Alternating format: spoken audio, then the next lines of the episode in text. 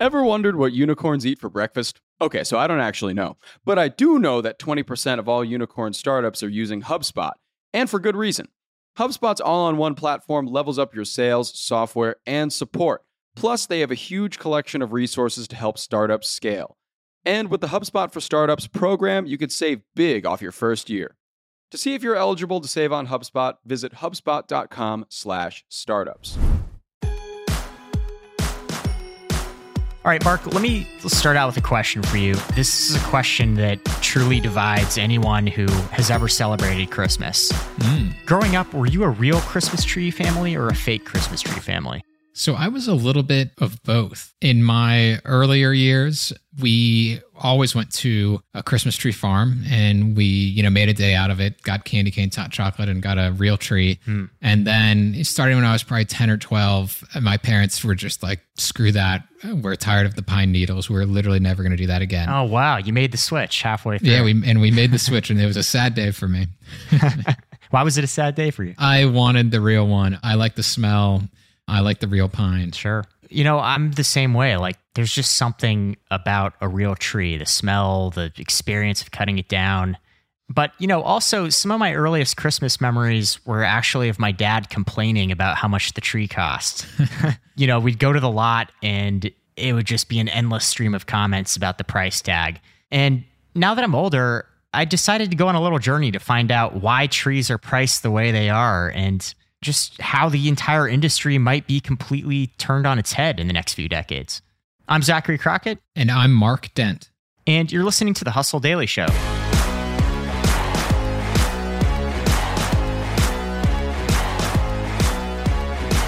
Ordinarily, in this podcast, we fill you in on the latest business and tech news.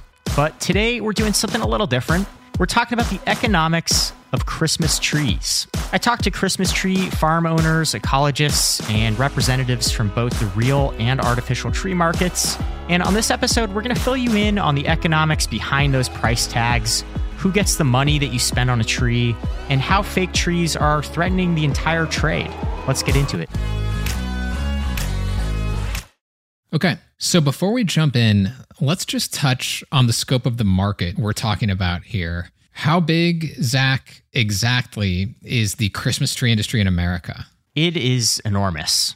Um, when we're talking about real trees, Americans collectively buy around 25 to 30 million real Christmas trees every holiday season. And according to the most recent data from the National Christmas Tree Association, which is a real trade group, That's one of the best I've heard. it really is. So every year they do sort of a price analysis of the market. And the latest data shows that trees average about $78 a pop. A real Christmas tree that you might buy at, you know, Home Depot or a garden center or your little Christmas tree lot on the corner. So altogether, we're talking about a $2 billion per year industry just for the real trees. Whoa. So that's pretty amazing when you consider that we're only talking a couple months in December when these things get sold. Right. So tell me a little bit more uh, about these farms. If I go buy a tree at, say, Home Depot, which I've done before, or some small tree lot, where do these trees come from? So today, virtually all Christmas trees, 98% of the entire market, come from tree farms. And there are about 15,000 of these farms in the United States that produce Christmas trees every year. Those range in size from two acres to 9,000 plus acres. There's really a huge variance in size. And like most businesses, the market is controlled by a small percentage of those players. So, about 430 of the largest farms control 75% of the total supply. Hmm. And the interesting thing here is, you know, two out of every three Christmas trees actually come from only four states. The vast majority of trees come from Oregon, North Carolina, Michigan, or Pennsylvania. And at any given time, these 15,000 farms are collectively growing around 350 million Christmas trees. And those are in various stages of development. So, again, you know, every year maybe 25, 30 million will be sold, but 350 million are actually growing at any given time. That makes this kind of farming process sound complex.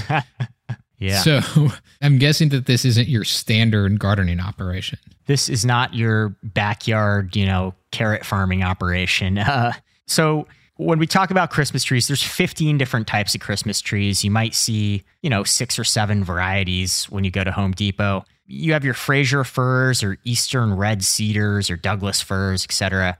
But generally, all of these trees follow the same production cycle. So a Christmas tree begins its life as a seedling. That's just a tiny little sort of seed from a timber firm like mm-hmm. Weyerhaeuser, and those cost the farm about 50 cents to a buck each. Now, when the tree's around two years old, it graduates from the nursery into the big leagues and it gets its own six foot by six foot plot of land out in the field. And a lot of farmers sort of, the holy grail for spacing is about 1,200 trees per acre of land. That's sort of what they go for.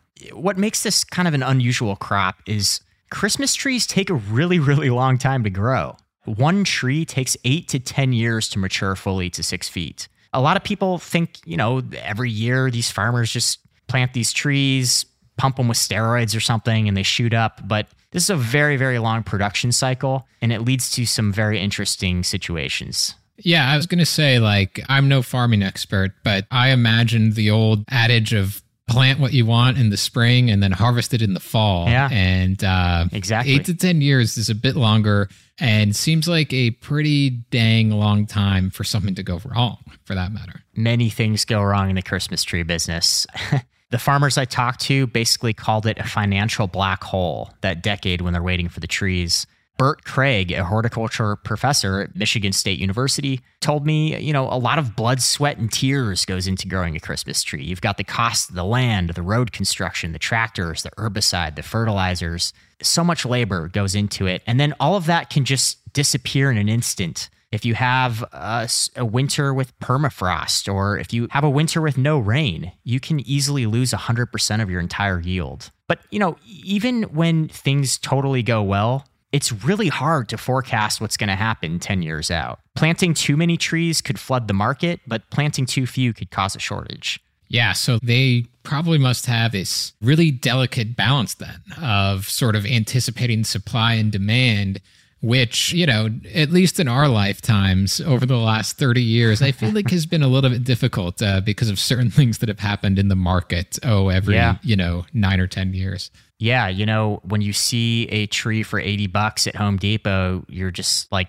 there are certain years where the price on some lots just like randomly jumps up 10 bucks or something. And it might seem like there's no rhyme or reason to that, but it has a lot to do with what happened 10 years ago. So in 2018, for instance, you were buying trees that were planted sort of in the aftermath of the financial crisis when there were a lot of farms going out of business. Trees were a little bit pricier to plant and mature. So that's kind of baked into the price 10 years later. And I'll give you two examples of how supply and demand functions in the real world. Okay. So back in the 90s, farmers actually planted too many Christmas trees. There was a big glut of trees and in the really early 2000s, I don't know if anyone remembers this, but Christmas tree prices actually hit rock bottom. You could go out and find trees on the cheap. So that was not a good situation for farmers. They planted way too many in the 90s and came back to bite them in the early 2000s. But then, as I mentioned, during the recession in 2008, farmers actually planted too few trees because, you know, a lot of farms went out of business. And as a result, the prices have been much higher since 2016, 2018, and they're still high today. This whole thing totally mirrors the housing market. Hmm. We had a lot of houses getting built in the 90s and into the early 2000s and then they started to fall. And then we stopped building houses just like we stopped planting christmas trees. And now those prices are absurdly high. That's a totally fascinating and really accurate comparison. You know supply and demand is a delicate balance that uh, plays out in other industries too.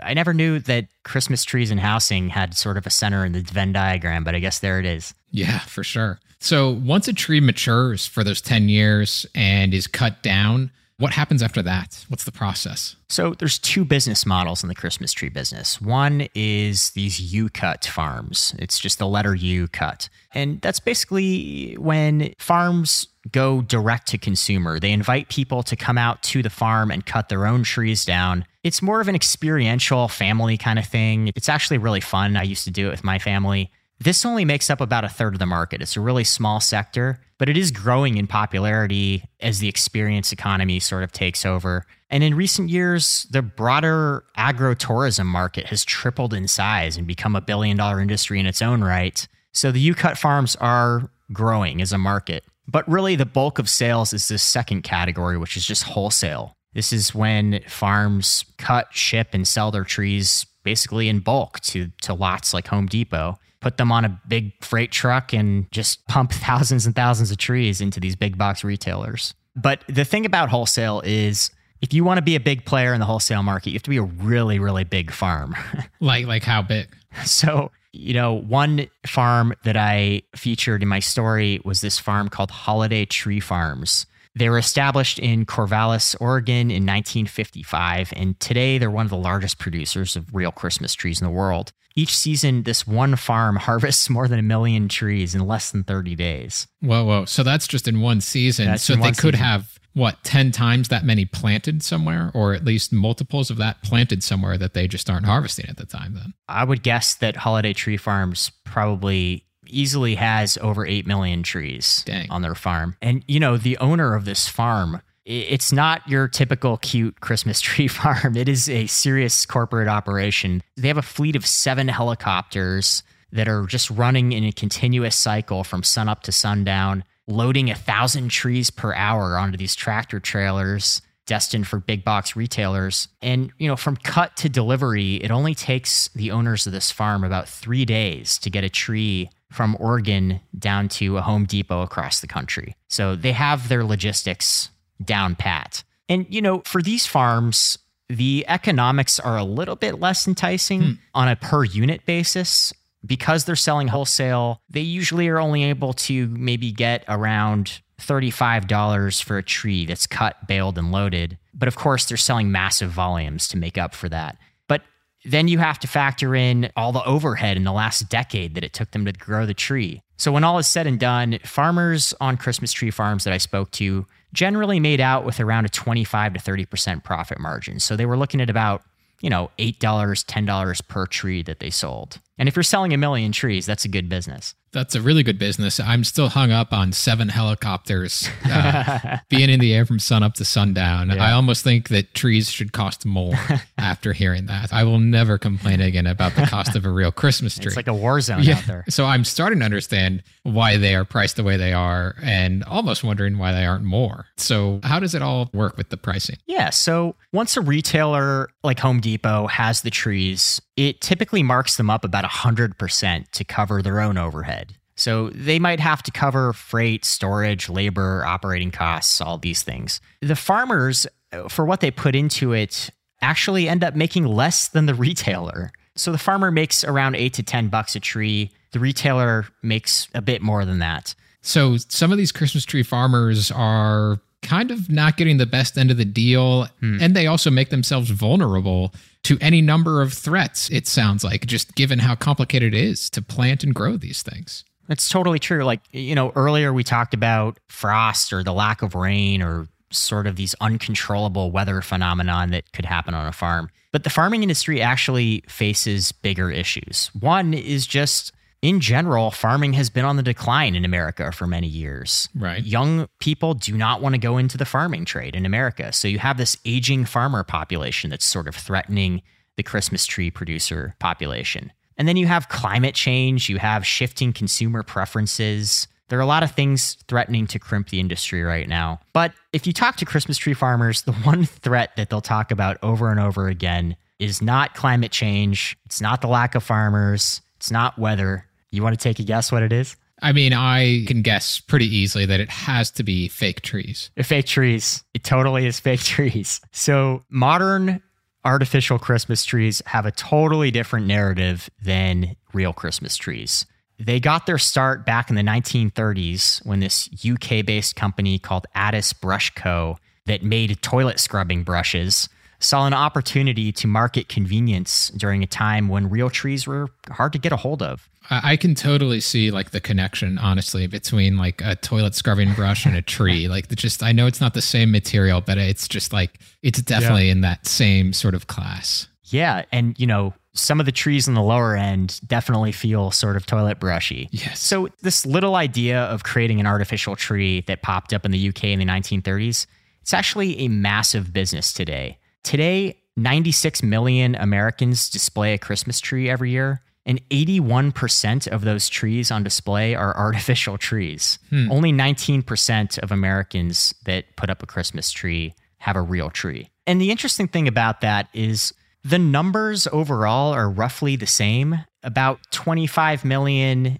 to 25 million real and fake trees are sold every year, but the cumulative purchasing of fake trees has sort of encroached on the real trees market share. If it weren't for fake trees, one farmer told me they'd be selling twice as many real trees every year. Instead, they've plateaued and they're selling the same number of real trees as they were 15 years ago.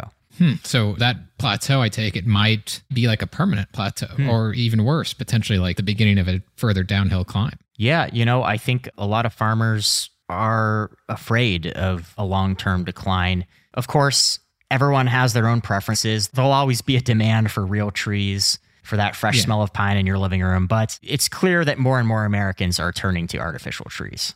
Yeah, yeah. So uh, a little bit more about those artificial trees. I'm Mm-hmm. curious, how does like the supply chain for those types of trees compare to that 10 year cycle that is quite complicated for the real ones? Yeah, well, a little bit of backstory on today's modern artificial tree business. The vast majority of artificial trees, you know, the US Department of Commerce estimates the figure at about 85%, are manufactured in China. And in particular, they come from one city called Yiwu. Now, Yiwu is often called Santa's real workshop. It's home to 600 factories that almost exclusively churn out Christmas decorations. You know, you have your millions of polyvinyl chloride trees that the industry's top manufacturers are pumping out every year. And Vice reported that these factory workers work 12 hour shifts.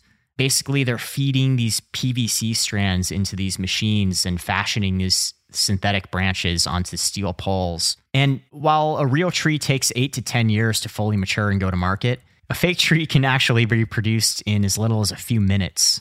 At full steam, one of these factories in Yiwu can pump out 1,500 trees just in a two day cycle. That is absurd. And after hearing this, Zach, I am convinced that you need to write a book called uh, How Christmas Trees Explain the Global Economy. Yeah. We've got outsourcing of labor, mass production in industry, the end of the agriculture industry, and mirroring the housing market all within the last 10 minutes here. um, this thing is ripe. Yeah. And if you talk to farmers, they sort of spout off some of those same general trends that you just mentioned, geopolitical trends. You get into the whole American made versus overseas production debate with Christmas Yeah. tree farmers. It's not just about the real experience of having a real tree, it's supporting American producers versus offshoring your consumption. Yeah. So, given that the artificial trees here are quite a bit more popular, the vast majority are produced in China. Mm-hmm. How do the economics of these stack up to the real tree market? They're still sort of catching up to the real tree market. So the, the total artificial tree market is worth an estimated 1.2 billion to the real tree market's 2 billion. One of the industry's biggest players, you may have heard of them, Balsam Hill. Hmm. They sell very high-end fake trees that are actually quite beautiful. Okay. They're hard to even tell the difference sometimes between a real tree. These trees can cost up to 3000 bucks a pop. Balsam Hill, just that one company alone posted 150 million in revenue from their trees in 2018. That's far more revenue than the largest Christmas tree farm. You know, we were talking about holiday tree farms up in Corvallis, Oregon. Yeah, yeah. Maybe they gross 10 million a year. So Balsam Hill 150 million to that 10 million. And on the retail side, the average artificial tree sells for a lot more than a fake tree. They go for about $107 each. That's $30 more than a real tree. And these producers might sell them wholesale for 15 bucks, but they cost very little to produce. So it's a much more lucrative industry churning out the fake trees. So, is there something like if a family is trying to decide should they go real or should they go fake? What should they consider about their choice? One thing we didn't talk about here is there's a whole environmental debate to these Yeah. trees. Uh, regardless of how you feel about supporting American farms or buying things offshore or a allure of a real tree, the environmental concerns are very real. And there's a debate to be made on both sides of the aisle. I mentioned Balsam Hill, that big fake tree manufacturer. The company's CEO, Thomas Harman, is also the president of this association called the American Christmas Tree Association. It's a trade group that a lot of tree farmers consider to be an adversary. And so, this association in recent years has actually produced reports arguing that artificial trees are more environmentally friendly than real trees because you only have to buy one every 10 years. But tree farmers counter that. They say, look, artificial trees, eventually, even if you have them for 10 years, they're just going to end up in a landfill somewhere. Real trees are compostable, they basically just turn into mulch over time. And even though it's wasteful to buy a real tree every year, they do decompose and they don't sit in a landfill rotting for a century, you know? Yeah. But the real argument that tree farmers always come back to is really just the emotional appeal of the Christmas tree. I had one farmer tell me almost defensively, you know, what do you think my wife would say if I came home on Valentine's Day with plastic roses? So there's certainly like an equation between something being natural and pure and beautiful. And farmers obviously are biased there, but For sure. a lot of Americans, I think, feel that way. I don't know if we'll ever see an end to this debate. I mean, any place that uses helicopters to grow a tree, I, I feel like that's the side to be on. Yeah. But those plastic trees are convenient. Yeah, well, uh, maybe we can go up to Corvallis next season together and cut some trees together, Mark. Yeah. An experiential ride in a helicopter above a million pine trees. Yeah.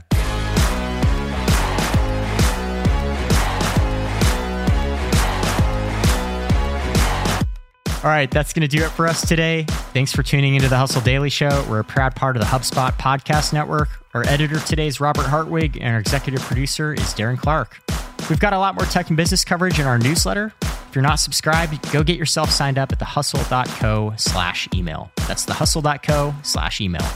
We'll see y'all next week.